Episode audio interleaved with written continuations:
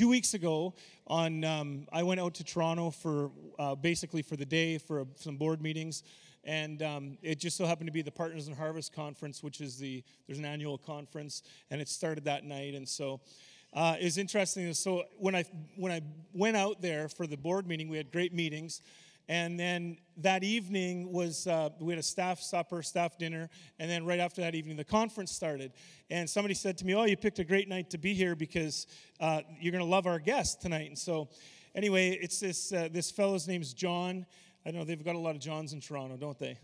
And uh, anyway, um, this, this fellow was, was, let me back up the bus. In Norway uh, last fall, uh, John Arnott had this Bible with him and he, he came up to me and he said, Hey, Trev, he said, smell my Bible.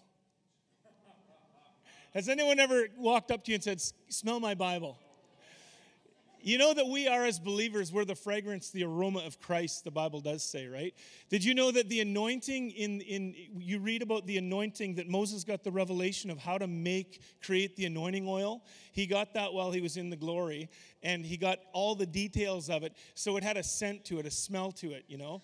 I don't know if you've ever been in a meeting. It's happened several times, though. When um, we were in a meeting, the first time I think it happened was maybe back in like 1997 or something. And uh, in the church, we were just in worship, and all of a sudden, this fragrance just filled the whole room. And it was a large, large room. It would seat about 2,000 people. And this smell came, and it was it was the it was just the anointing. And that night, I remember um, whoever was speaking that night uh, just got up and said, There's an anointing for healing here. It was like you could physically smell, and many people in the room smelled it. Have you ever smelled that before? Anybody? Some people, yeah? It's really amazing, isn't it? Um, and so John says, We're in Norway, and John said, uh, Hey, Trev, smell my Bible. And he opens it up, in his Bible, and I just gave it a smell. And when I smelt it, it was like, whoa, the presence of God just came on. I fell back in my chair, and I'm like, whoa, there's, I know the word is good, the word is alive, but there's something unique about this, you know? So then he told this story about this lady in Argentina, this, this prayer warrior who's just been, she prays, and, and um, as she was praying, uh, all of a sudden, um, oil just started manifesting and, and her Bible started producing oil. You've heard me tell the story about the, the, the couple of guys, Church of God guys down in the South. You remember that story? And they have this Bible, and it's, it, just started, it just started producing oil, and then they put it in a bigger container, a bigger container. And the Lord spoke to me. He said, Don't sell the oil. If somebody wants the oil, give it away freely. Uh, just just let the, let, the, let the oil, let the anointing do the work. And so these guys are super low key. And I understand in ministry circles, because I've talked to some people and they told me horror stories about, you know, people who sell oil and do all this. And it just puts a whole new. Um, a whole new meaning to the whole, what do they call it, snake oil salesman or whatever, you know what I mean?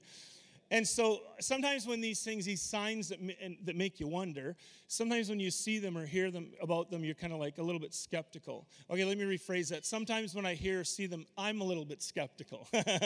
and so anyway, so then the story went on. I heard about this lady in Argentina, which was legit.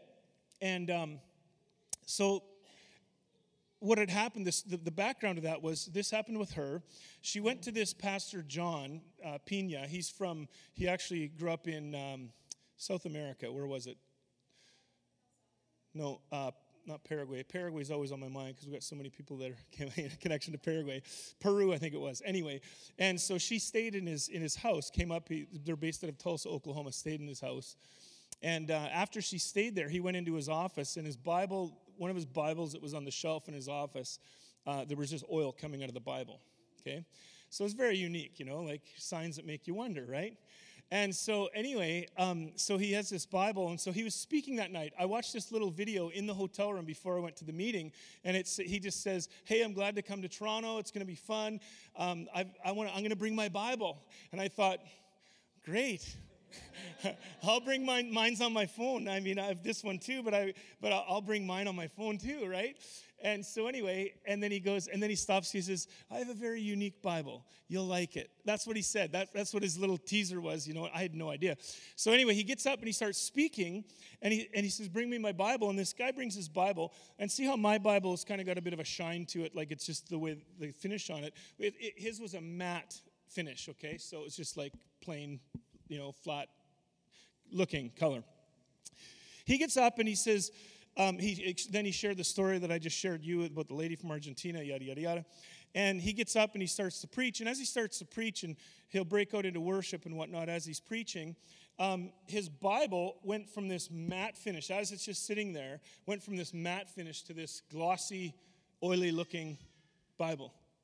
And, uh, and so then he goes, Yeah, it's time. He says, I, I don't always do this, but he said, when I, when I sense Holy Spirit's presence really strong and my Bible starts producing oil like this, um, I just like to anoint people with oil. So for whatever your need is, whatever your you know, whatever, let's just anoint people with oil. He shared a couple testimonies of how this, um, they, you know, prayed over people and anointed with oil.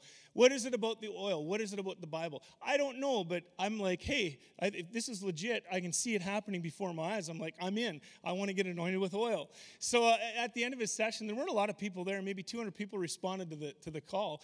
I'm up at the front and uh, I'm watching. I'm not really, you know how normally you engage. You're like, yes, Lord, whatever you want to do in my life. Well, I'm just like watching like this. I'm watching to see this happen. And what he does is he takes this Bible and he squeezes it, and as he squeezes it, it just drips out oil over people. It's just pretty. And, and if you think about it, the amount of oil it would take to, um, like, you'll, he'll go for a while, be squeezing it like this, and then it kind of it drips less and less, a little bit less and less, right? So he'll, he'll say, Well, let's just worship. He sets it down there. No one touches it. No one does anything. Comes back to it, picks it up, and now it's like, just like. So anyway, he gets, he, uh, uh, he get he, he's doing this and i'm up there and so he gets to me and i felt in my heart that i'm like lord i'm just super hungry. By the way oil is produced through pressure and pressing. So anytime you're in a season of life where you sense an, ex, an, an extensive pressing allow the lord to produce fresh oil in your life. Right? Wine is also new wine is also produced through pressure and press, pressing uh, I shared this story about the, the, the, the oil press and um, the, the, the, oil press and how uh, Jesus went through the most intense pressing that ever in his life in Gethsemane. And he actually sweat drops of blood. And the name Gethsemane means the place of the oil press. Little things that are just like, oh, come on. I think God knows what he's doing, you know? So when I when I started to discover that, I realized that when I go through difficulty and a lot of pressing, and there's been a lot of pressing in the last while. I know many people, but not to not allow the Lord. Don't and and I, I really believe that how you respond to the pressing will determine what kind of oil or wine flows out of your life, right? And so anyway, so. Um, so I'm up there like this, and, and I'm standing there. I'm like, Lord, something fresh, fresh oil, whatever. Just receive everything you've got for me. And so he gets to me, and um, I had this thought if this oil drips on me, it'll probably wreck my shirt too. and then I thought, I don't care. If I get oil on my shirt, I'm not going to wash that shirt again. So he takes his, he first of all took the Bible, he dripped it out over my head, and it was instantly, you could, as soon as he walked by, you could smell it. And then he drips it on my head, and then he, and then he, uh, he just took his hands and, and then that was the last thing I remember. And I went down. We didn't have any catchers. It was a very violent move of God that night. No catchers, and I flew back, and I'm on the floor, and I was like, I was like, in a real sense, it was, it was a unique experience. Um, I actually really don't know how to describe it other than it was just a beautiful swirl. And I'm laying on the floor. I'm like, oh, yeah, Lord. And the next thing you know, he jumps off the stage and he's straddling me and he takes the Bible and he shoves. He says, Do you want it? And I said, Yes. And he goes, Promise me you'll never wash your shirt again. I said, I already did in my head. I know it. And he takes the thing and he shoves it. and he goes like this and he's just all over my. I'm just like, Whoa. I'm like, I don't know what's going on, but what? Why do I need to understand it? I'm just by faith going to receive, you know? And so anyway, um, so that happened. That was just a couple weeks ago, and then, um, and then that night, later that night, then we had an opportunity. A few of us went out. We had we had dinner together, and so we had a great conversation about this all this stuff, and it's just really amazing. I just think that the Lord is doing many things in the earth today that will really cause people to wonder. Signs and wonders. In fact, they're going to increase in the last days. Scripture teaches us this, right? And So this morning I got up and I put this shirt on. It hasn't been washed since I wore it that night. So I put it on and I got here and, and, Sarah comes up to me. She goes, Are you wearing essential oils? I'm like, No, this is the shirt. I'm like, Okay. I purposely haven't sprayed any cologne on it or anything. So anyway, I thought I'd be like, Hey, I'm going to I'm gonna wear this shirt and just see what happens today, whatever the Lord wants, you know? Yeah. So if you see me, when you see me wearing it again, if I wear it again, you'll know. It's, it's, it's all right. So anyway, uh,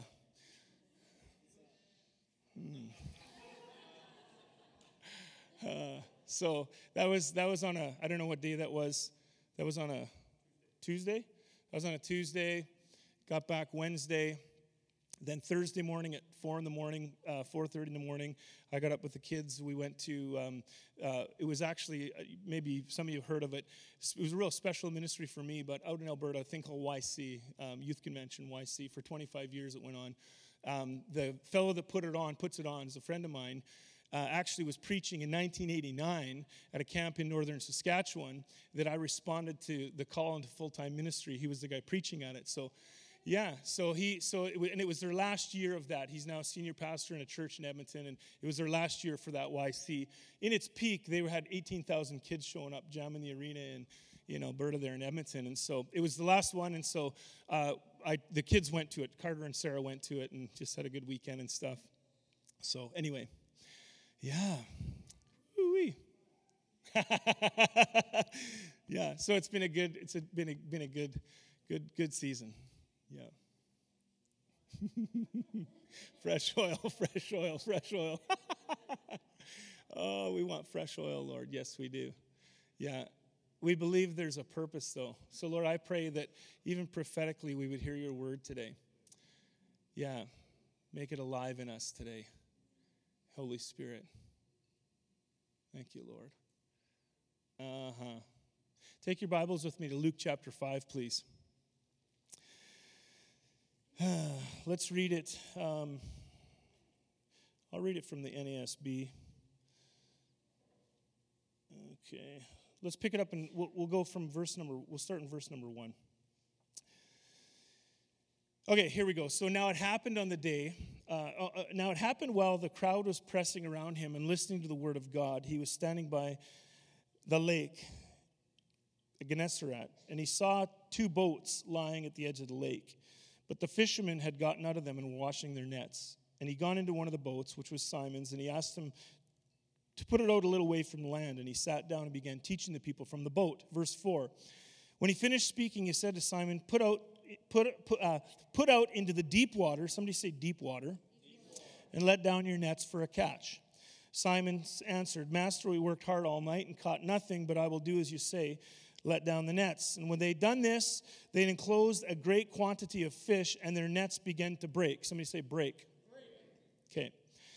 In fact, it was so much that they had to call friends, their friends or the partners in the other boat, to come and help them so they came and filled both of the boats and they began to sink. Somebody say, sink.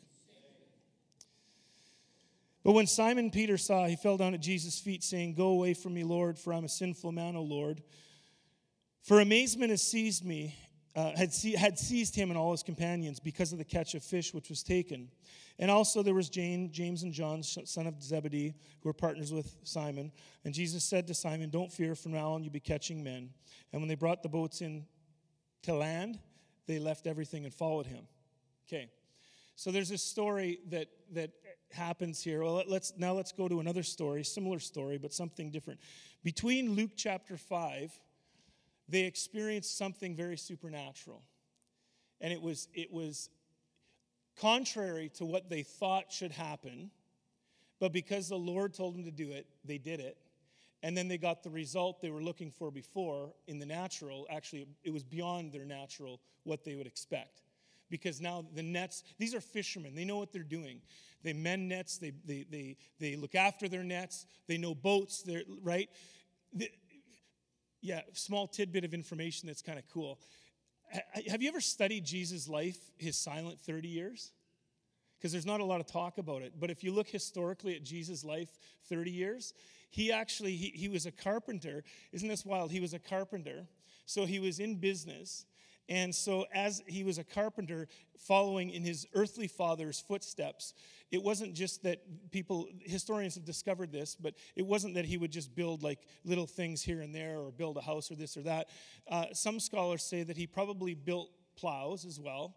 He probably built yoke for oxen. He probably built doors.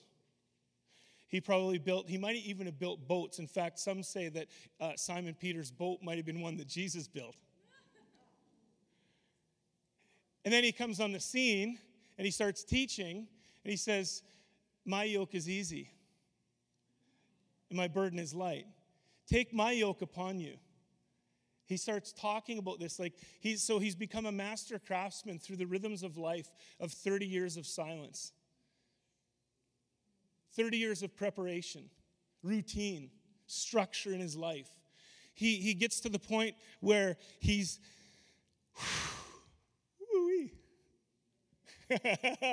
Just take it.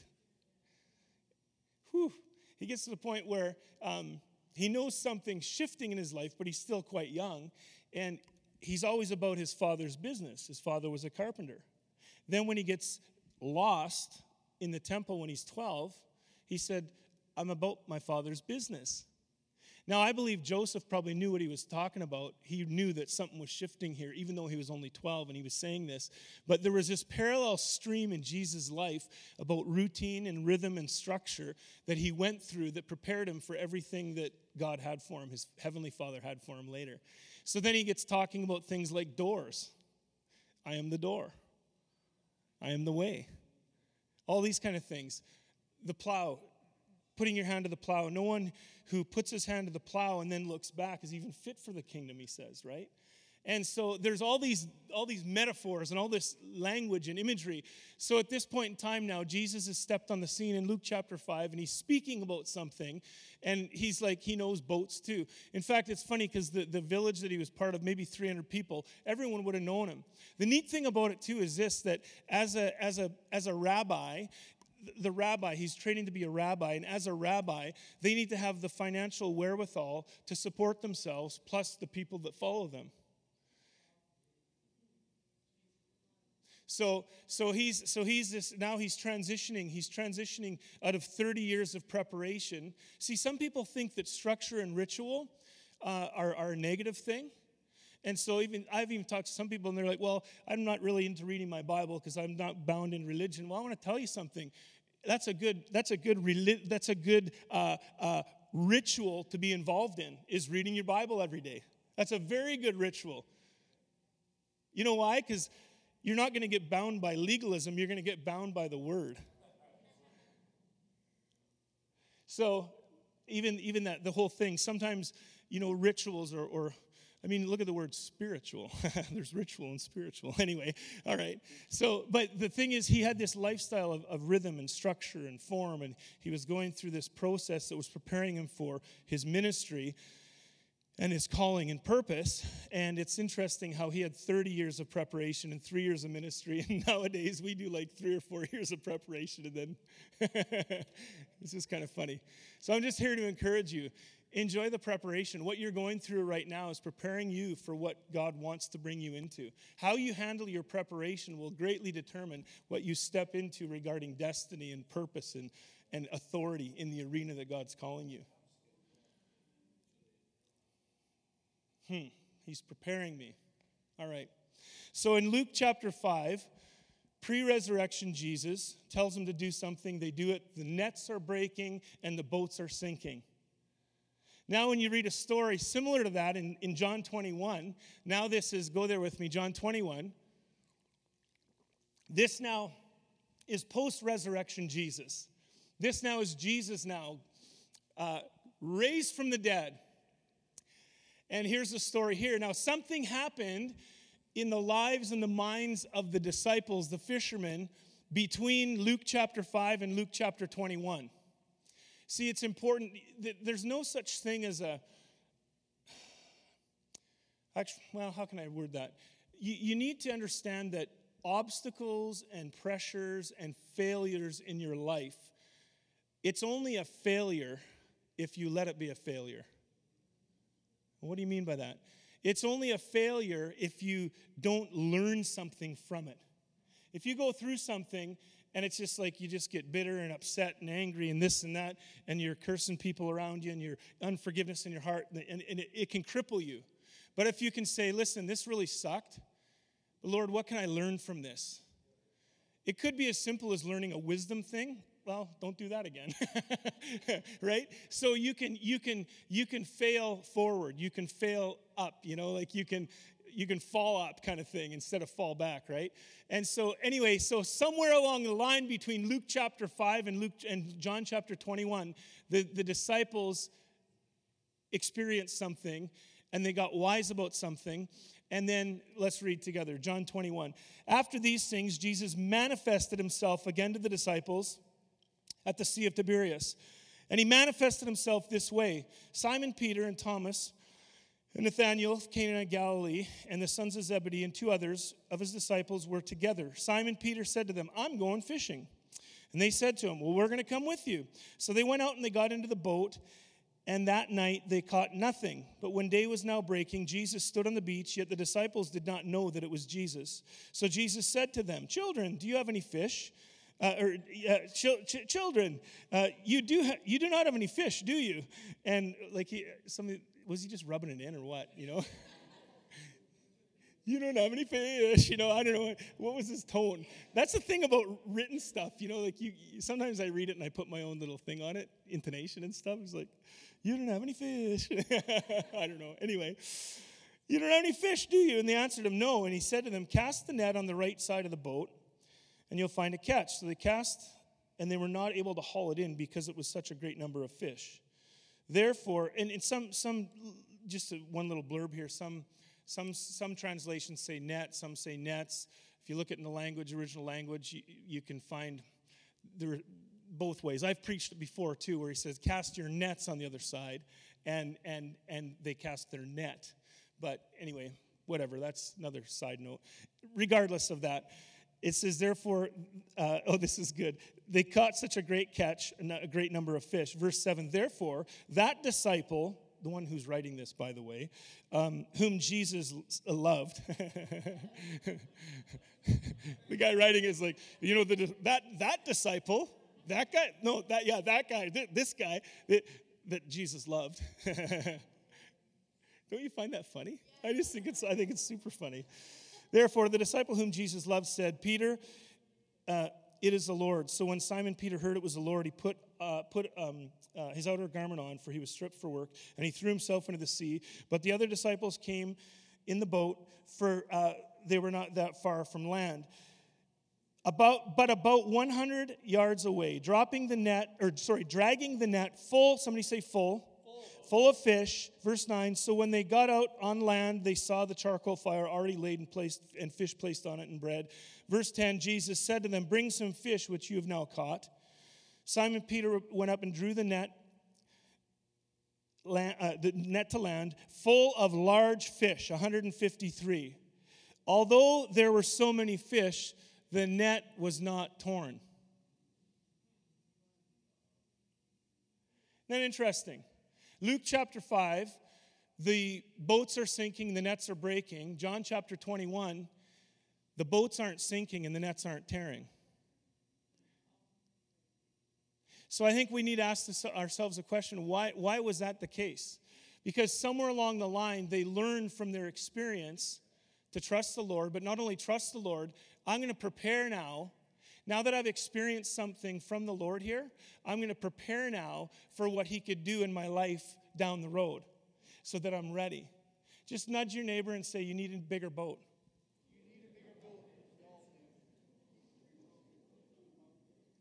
Tell your other neighbor, You need a stronger net.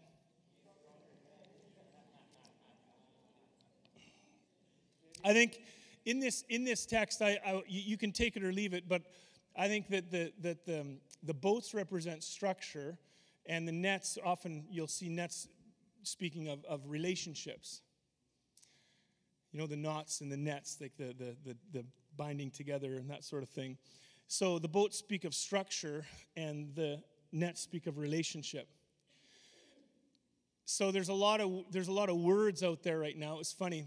I asked this question. Uh, I don't want to say, well, it's going to go out publicly, so I won't talk about that. But anyway, I'm, I'm blown away at how many people have never heard about the billion soul harvest prophecy. How many have not heard the billion soul harvest prophecy? Thank you, Jesus. How many? Okay, that's good. Only two. That's whatever. How many have heard about the billion soul harvest prophecy? Okay, let's just. I'll recap it really quickly. It was 1983, I believe. I do have the date here. Uh, yeah, it was. It was 1983, and uh, Bob Jones, a prophet, prophesied. He said there are three things that are going to happen. He said, uh, in, this is 1983 now, okay? 1980, touch your neighbor and say 1983. 83, so that was a long time ago. 1983, he prophesied, he said, there's going to be a pill that will be like that uh, uh, a woman can take the day after, the morning after, that will terminate the pregnancy when she got pregnant the night before. And at that time, the morning after pill was not in existence, 1983. He also said um, that um, there would be, uh, he saw on the rice paddies of China, he saw people listening to music and watching on their watches. Yeah. And so he, so he prophesied of the, I, the, I, the uh, Apple Watch or whatever they call Apple Watch um, in 1983, and that came out in like 2015 or whatever, right? Was it 2015 or 14? Yeah, it would have been. Anyway, you, yeah, you get that. You can ask Siri later. But so he prophesied that. And the third thing was this that um, uh, America would legalize same sex marriage. Okay, so that was in 1983. So to me, when, when these things happen, it's, it's not that we rejoice, you know, like legalizing same sex marriage, all that kind of stuff Mm, that kind of thing. That's not, to me, that's not the issue. The issue is there's a timeline and the Lord is doing things and or allowing things to happen just to point to something that and then he prophesied this. He prophesied about the billion soul harvest. He prophesied that there would be a billion souls that would be swept into the kingdom in a short period of time. And at that time then it would it would usher in the second coming of the lord. I personally believe that it could be it's going to be a lot more than a billion but that was that's the, the phrase that got coined and put around all over the place. Now if we have 7.3 7.4 billion have you ever watched the world clock you ever watched that, the population clock? It's super fun. You watch it, and it's like, it's pretty amazing to watch. But anyway, uh, the, the, the, population is increasing. So if you think of it, let's just round it down to 7 billion right now. At 7 billion, if there's a billion soul harvest, that means one in seven people are going to be born again. So just think about it one in seven in Winnipeg area right now. Let's say we'll round it up with all the kind of surrounding areas, 800,000 people. So one in seven. How many would that be? 120,000. Think about that. 120,000 people all of a sudden, here we are, we're in the kingdom, born again. It would be like, I think at that point in time, we'd be like, hey, you know what? Our church is so full, our boat is so full here right now. Let's get our friends down the street. Hey, you guys, do you have any more room? Help us out here with this harvest. That's such a paradigm shift from, from from people thinking, well, these are our people, you need to, you know. Do you understand? Now, having said that, I was encouraged on Thursday because uh, we were talking about the hands. And uh, Lisa came to me after and she said, Hey, thanks for sharing what you shared tonight. And basically, what I said was this um, if you're part of, and I use Catch the Fire Winnipeg because obviously it's, we're, the bulk of the people were there, I said, put your hand to the plow. Like, absolutely, just jump right in. Get involved with your hands. Get involved financially. Get involved volunteering. Like, get involved. Like, jump in. Like, yeah, it's a full body experience. Yeah, totally. And, and so, so with that, with that though, when you think about it like this, when we talk about nets and boats, we know that we're talking about structures and relationships. So if I'm engaged in, in a body of people, like a body where we're engaged and we're in relationship and we're walking together and we're like, okay, we're believing for a harvest. I'm believing that we're going to see a lot of people getting saved, and I'm included in that. And so I want to I want to have we want to have a structure that can contain what God wants to do, but we also have to have relationships and teams and connection with people to be able to haul it in I can't be on the north end of Winnipeg on Tuesday night to, to uh, disciple somebody. Uh, hey, Pat and Frank live out, uh, you know, near there. Hey, listen, we, this thing came up out of relationship. Hey, could you help out here on this? Do you, do you understand what I'm saying? there's something happening over here somebody needs this or there's a there's a there's an opportunity here or there or whatever if we've got relationships and connectedness with people networks and, and even beyond that chris and i talked this week he wants to wants he'd like to um, engage in some small group ministry in the future you'll probably hear about that at some time creating uh, little hubs little little um, um, groups of people all over the place i know we have war rooms but i'm talking about getting more strategic about building the net. Are you hearing what I'm saying? So something happened between Luke chapter 5 and John 21 where they got things sorted out in their heads and they said, We need to prepare now. And so they started doing things. And so in Luke 5, the nets are breaking. In John 21, the nets did not break. So if we believe that the Lord has things coming for us, what are we doing now to prepare? Personally, but also corporately. Um, just some interesting thoughts here. Harvest is a consequence. Harvest is a consequence. So the harvest is a consequence of seed sown. Okay? We just kind of came out of seeding time here in, in, in, uh, in Manitoba. And um, seed, there's seed time and harvest. There's seed, there's time, and there's harvest. There's also seed time and harvest time, but I like that seed, time, and harvest. And so you've got this seed sown. I don't know any farmers that would sow a seed in the ground and plant a crop um, not expecting a consequence.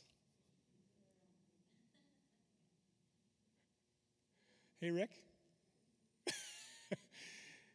you know what I mean? So, so here's the deal.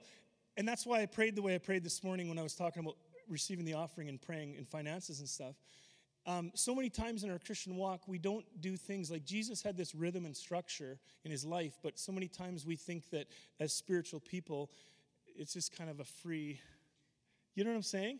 Now, we want to be free for sure, but there's, a, there's something to it that when I, when, I, when I give that hug to somebody or give that encouraging word to someone I'm, I, I don't know, you know, God drops a thought and I share it with them, encourage that person I'm expecting that seed to produce a harvest.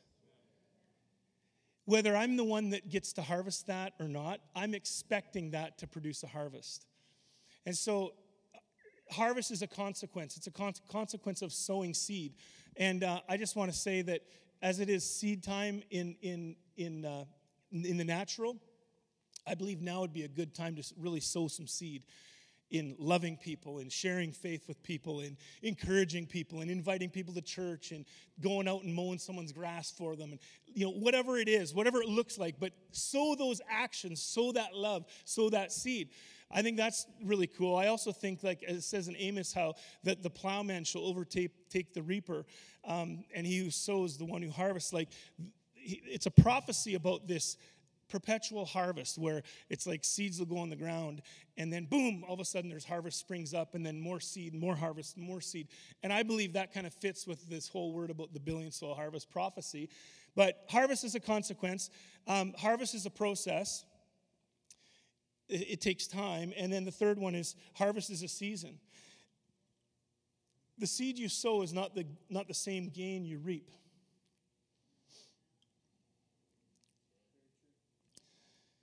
People don't reap the full potential of their harvest because they don't understand that harvest is a process. The barn capacity for seed is smaller than the barn capacity for the grain for the harvest. Or you might, yeah. So, because your harvest is a process, you must do all that you can to increase the capacity of your life to reap harvest. See, it's a, so so the, the, the boys figured it out. Boats are too small, nets are too weak. What are we going to do? We're going to get bigger boats and stronger nets. Your mindset, oh, this is really good. This is, I just hit this, hit me. I was like, wow, that's really cool. I got to share that. your mindset and the thoughts of your hearts are the dimensions of your barn. Here, and this is just pure scripture.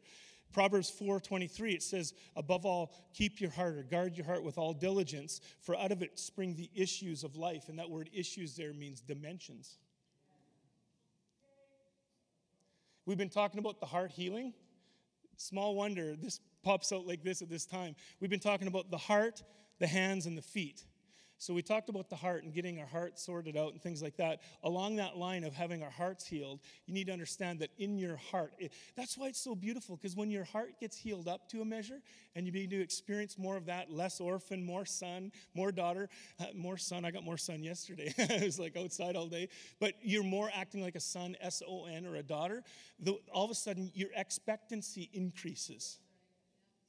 And you actually start saying, because I'm a son, I have an inheritance wow, I can, I can pull on future and bring it into present because I'm a son. It's a faith thing. By the way, the kingdom of heaven is like bursting. It's like it's like doing this over the earth. I really feel the season that we're in, and what we're talking about here regarding harvest and stuff. It's like that. It's just like pressing in like this. Why do you think? Well, because we prayed for 2,000 years. Let your kingdom come. let your kingdom come. Let your kingdom come. And so, so I, are you ready? Am I ready for the fullness of a greater release of what God wants for us and has for us? So, just a couple other things. Um, hmm. Isaiah 54, 2 to 3 Enlarge your house, build an addition, spread out your home, for it will soon be bursting at the seams. See, when it comes time to reap, it's too late to build extensions or build on.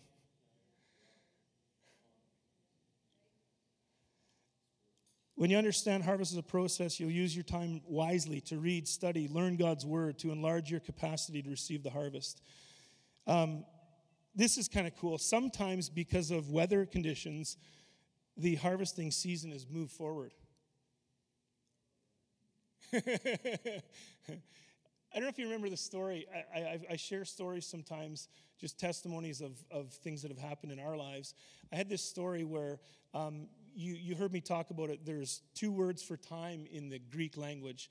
Uh, there's kairos and there's chronos. And so most people, we, you know, have a watch, or it's chronological, one, two, three, four, five, six, seven, eight.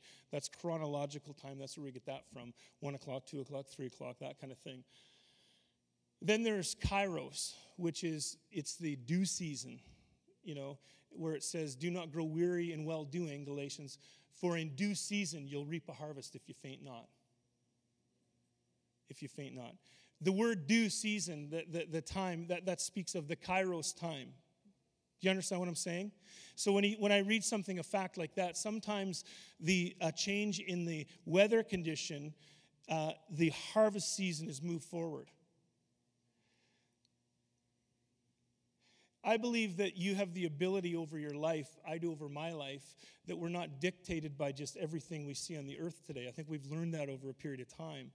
And I believe that there's, a, there's, a, there's a, an opportunity for us to say, Lord, I want you to speed up what you need to speed up in my life, but I'm going to prepare for it so that I can be part of it when it happens, right? And so, um, so I was in Prague, and this is several years ago, in this building that we were in. It was actually the first conference we did with John Arnott, so it would have been 2009. And this building we were in, this was great hall that we rented, and it had two clock towers right in front of it. You usually see one clock tower, but it was two clock towers. And the one clock tower was 15 minutes behind the other clock tower. So it was really weird. It kind of bugged me. I don't know why. We walk, I'd walk up there every session. I'd walk up and I'd see the clock, and I, so I took note of it. It's like 15 minutes, you know. And um, anyway, so I'm, I'm, walking up and I was going up to do my session. I had a, I had a um, was it a three o'clock or three fifteen session in the afternoon, and I'm walking up and as I look up at the clocks before I go into the building, the clocks are exact. Both of them are exactly at three o'clock. And I got hit. I'm like, boom. And I'm like, at that moment in time, I'm like, okay, I know something is happening right now that God wants to speak something to me. And immediately he just spoke this to me. He said, Trev, he said two kinds of time, kairos and chronos. Mine is like the appointed time, the due season, the kairos time, the now time, where it's like, boom, that opportunity, that moment of time, like, boom, right now. Then there's chronological time. I'm like, okay, I got that. And he said, my time is in your hands. So I went in, I go into the meeting, and I, I, was just really, really rocked by it. I'm like, whoa, that's so wild. My time is. So, in other words, he was saying this very thing like this like sometimes the seasons and weather, or the weather conditions, can speed up what in the natural should be happening. You see what I'm saying? And so he's saying, he said that. So, so then I got up there and I'm like, I was just rattled by this, and it was really, really a good rattle. And I shared the story. I just said, I believe God's inviting us onto his timetable where things that you've been waiting for for months can happen in a moment, where what should take three months can happen right now, what, what you know, that whole story like that. And so I said, if you're if you're believing for something or you you feel oil on this, just stand to your feet. I want to pray for you. So we, people stood up. Not a ton of people stood up, but some people.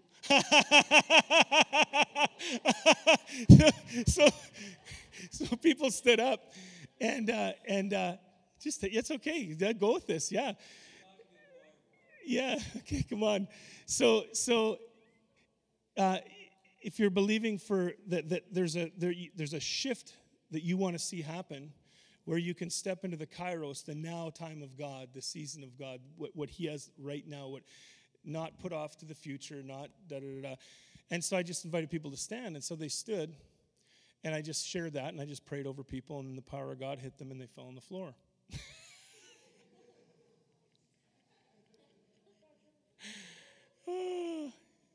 for these faithful father yeah thank you that we can, we can, we're not ruled by time, chronological time.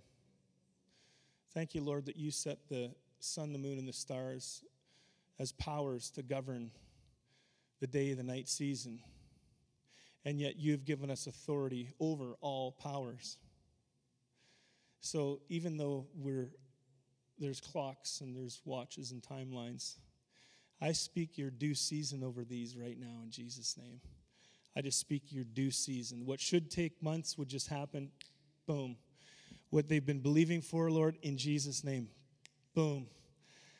That it would just, it would be due season, now time. Kairos, now time in Jesus' name. Now time in Jesus' name.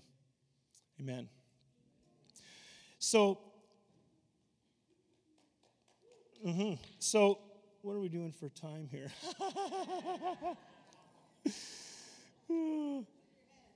it's in my hands. Okay. So there's also the prophecy, though, that of, of that kind of parallels with the um, you know the billion soul harvest, which was Tommy Hicks' end time vision harvest, right? With the giant and whatnot, happened in '61 while he was in Winnipeg, Canada, which is kind of cool. You can read it on your own. You should look it up and read it. It would be good. But um, another thing I want to share is this regarding this, preparing for what's coming. In, it's interesting how God often would prepare in the natural something for what he wanted to do in the spiritual. I'll give you an example. The revelation of justification by faith, through, uh, by grace through faith, that Martin Luther got. He, he, he got this revolution, this revelation that would transform the world, right? Uh, it was like so so but he needed god saw fit so that was that was like the spirit part of it because sometimes people feel that yeah okay i'll get to that that was the holy spirit part of it the revelation part of it but in the natural the boat or the container to to the structure that would help use that would take that revelation and and and propel it for a harvest of catch was uh, gutenberg at the same time, Martin Luther got the revelation of faith, justification of uh, grace through faith. At the same time, this other guy got this revelation of a printing press. So that the revelation that he came, that printed, could print the Bibles that we would read with this message of hope and salvation where you're not waiting on a priest to tell you about something, speaking in Latin, that kind of thing. It was like now they have access to it. So, just like that, back up the bus, even Jesus, in Jesus' time, in Jesus' day, the Roman road was there. There were highways and, and, and byways that were built because of the Roman Empire that could easily give Jesus access to go places, though he didn't travel a lot more than 100 miles. But do you understand what I'm saying? So the, Roman road was there in Jesus' day. The printing press was there in Luther's day. In 1994, when God poured out on, on um, in Toronto, in 1994, there was no way to get the word out about what God was doing other than phone calls and fax machines. And it was funny because John was just telling me about this a while ago. They, they would take handprints, they would put the hand on a piece of paper and trace the outline of the hand. Somebody would have a need healing or breakthrough. They'd, they'd fax them the handprint and say, Here, put this hand on them. And miracles took place through fax machines, okay? But guess what happened? That was so that happened. That the, the revival broke out in January on January 20th, 1994. Guess what happened then? Suddenly in 1994, bursting on the scene is this thing called the internet, the World Wide Web. Where suddenly now you can have a message go around the world, although they didn't have the streaming they do now. So, so that took place. There was, there was that. How about, the, how about in the 70s with the, um, the Jesus People movement. It's amazing how what happened was when God began to just touch people and just thousands and thousands, and it was on Time magazine, cover of Time magazine, thousands and thousands of young people that were hippies in the free love, free culture, you know, in that culture, but that, that the, the message of the gospel spread like wildfire through that culture because everyone, it was like people weren't so much living in their little boxes anymore. It was like, hey, I love you, man, I love you, man. It was this free love culture. Now we know that it went crazy in one end, in one way, but on the other hand, because of that very culture that was in the earth, it was able to go right through. And you see thousands of people, hundreds of thousands of people get saved. I think it's interesting. I was in San Diego a few years ago now, and I gave this guy a word of prophecy. I called him up, and, and I'll say it like this because this is how he told it to me, but I, I prophesied of a coming move of God that wasn't, because it was called the Jesus People Movement. That's what they called it, the Jesus People Movement. And uh, I felt the Lord say, this, what I'm going to do is, is, is a Jesus movement through people. And I know that some of you, you know, T Dog, whatever, some people call it the Jesus movement, some people call it the Jesus people. Well, the, the, anyway. And uh, there was this young man there, and I said, um, Young man, I said, uh, just like uh, Marilyn Manson was a leader in his day. Marilyn Manson? Sorry, Charlie Manson. Charles Manson. Uh, Charles, just like Charles Manson was a leader in his day, and he got people to go negative down this road that was like, you know, helter skelter. You know, you know, Charles Manson, his whole thing, he was able to lead people in such a crazy, crazy way. But it was like they were just all in like that. I said, God is going to anoint you to lead people to Jesus and lead them in great exploits for their God. But it's the, and I, I was like, I actually got them to shut the cameras off. I said, Can you shut the cameras off? Because I don't want this going all that little snippet. You're going to be like a Charles Manson, you know, like really so anyway, so he stood up, he stood up, and I said, Let, us just pray for him. So we pray for him. The power of God hits him. He says to me later, he goes, You know, he said, um, That's the second time I got that word. what? I'm like, maybe you should get that tattoo removed off your forehead. no.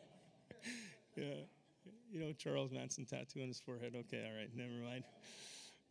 But anyway, uh, God was just pinpointing him and just saying that. But I do believe that too. I believe there's a move coming. So, having said all that, if we believe God is going to move, we need to have structures that can contain what he's doing and nets that can bring in harvest. Uh, but we need to prepare now for what we're believing God will do. Um, I believe there's grace for stuff. One of the things that, that I think is interesting it's probably going to look a lot different than you thought it would look. Um, you know, Jesus, it says in Revelation, though it's not talking about salvation, but it says, I stand at the door and knock. Anyone who answers, I will come in and dine with them. Jesus is nice, he knocks. I want you to picture Acts chapter 2 when the Holy Spirit dropped on the place. He didn't knock. no, seriously, there's no movie in Hollywood that could truly depict what happened on the day of Pentecost. when God just said, I'm going to blow up that place. It's so true, right? It's like it's like he came and he just blew up the place. Fire, wind. Other places in scripture, the place they were was shaken. Like, come on, like seriously. If it's Bible, it's I want it, you know? So, but but my point is this. I think that sometimes the structures, our boats, uh, can be like our minds, our mindsets, our structures that we have in our minds of how we think God should do things and what we think He should do. And uh, you need a bigger boat. Just nudge your neighbor and tell him that. You need your mind stretched a little bit. You need your you need new new lenses and whatnot. And um, ah. Uh,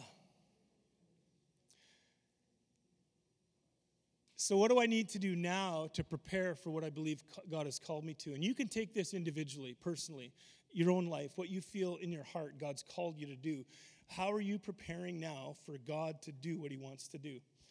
So, it's interesting because in John chapter 3, Nicodemus comes to him, religious leader, comes to Jesus at night and says, You know, what must I do? You know, we know you're from God, all these signs, everything else. But um, what do I do to be saved? Like, what, what, how do I tap into this stuff? And Jesus says you must be born again if you're going to see the kingdom. And then he says, um, and so he's like, works it out. And he's thinking naturally. He needed his boat made a little bigger, you know. And so, you know the story. He says, that which is born of, of flesh is flesh, that's what's born of spirit is spirit. And it says, the wind blows where it, where it wants to, and you never see, you know, where it's going or what it's doing, that kind of thing. I'm paraphrasing. And then he says, so are they that are born of the Spirit. Okay, okay, now get this. Hang on a second. I, totally, I'm with you on that. I, I just don't want to let you down in what I'm going to say. Sometimes we think that, sometimes we think that because we're born of the Spirit, I'm not going to plan for that. Because God's gonna God's gonna make a way. He'll do something. He'll you know well God's up, I got faith for it. God's gonna do it. You know that's great.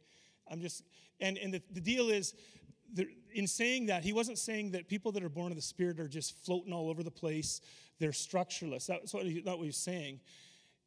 He was saying that when you're born of the Spirit, to other people it might look like you're just like the wind, but you, exi- you know where you're going. Because I've, I can see, because he was born from above, can see the kingdom, and it says later he will enter the kingdom, right? So don't use being spirit led or spirit people uh, an excuse for not planning and having structure and rhythm and routine. Are you hearing what I'm saying? Some, so I, this bothers me sometimes when people just say, well, you got to just have faith for it. Just have faith for it. What did faith look like to Noah? A hundred years of building, preparing, structure, routine. Are you hearing what I'm saying today? So faith actually looks like something. I get it. I get it. There are, there are audibles. A lot of times the quarterback will call an audible and say, okay, we're switching. We're doing this now. Look at Abraham and his son Isaac. There was an audible. I'm so glad that, you know, there is a ram in the thicket. But, but are you hearing what I'm saying? What I'm trying to get across today is that we need bigger boats and stronger nets. And we need to we need to say okay lord your strategy for things what what does this look like in my life personally? How can i strengthen relationships? How can i build something that can contain what you want to do? What are you calling me to? And start planning things out. Now i'm not talking about sitting down and have a strategic planning meeting. I'm talking about doing things with purpose if you want to do a strategic planning meeting, go for it. Do it. That's great. But I'm just talking about engaging God with your hands, heart, hands, and feet, with your hands and saying, Lord, I want to build what you've called me to build here. And if it's here at Catch the Fire Winnipeg, then for the sake of the good Lord, just put your hand to the plow and say, let's go for it.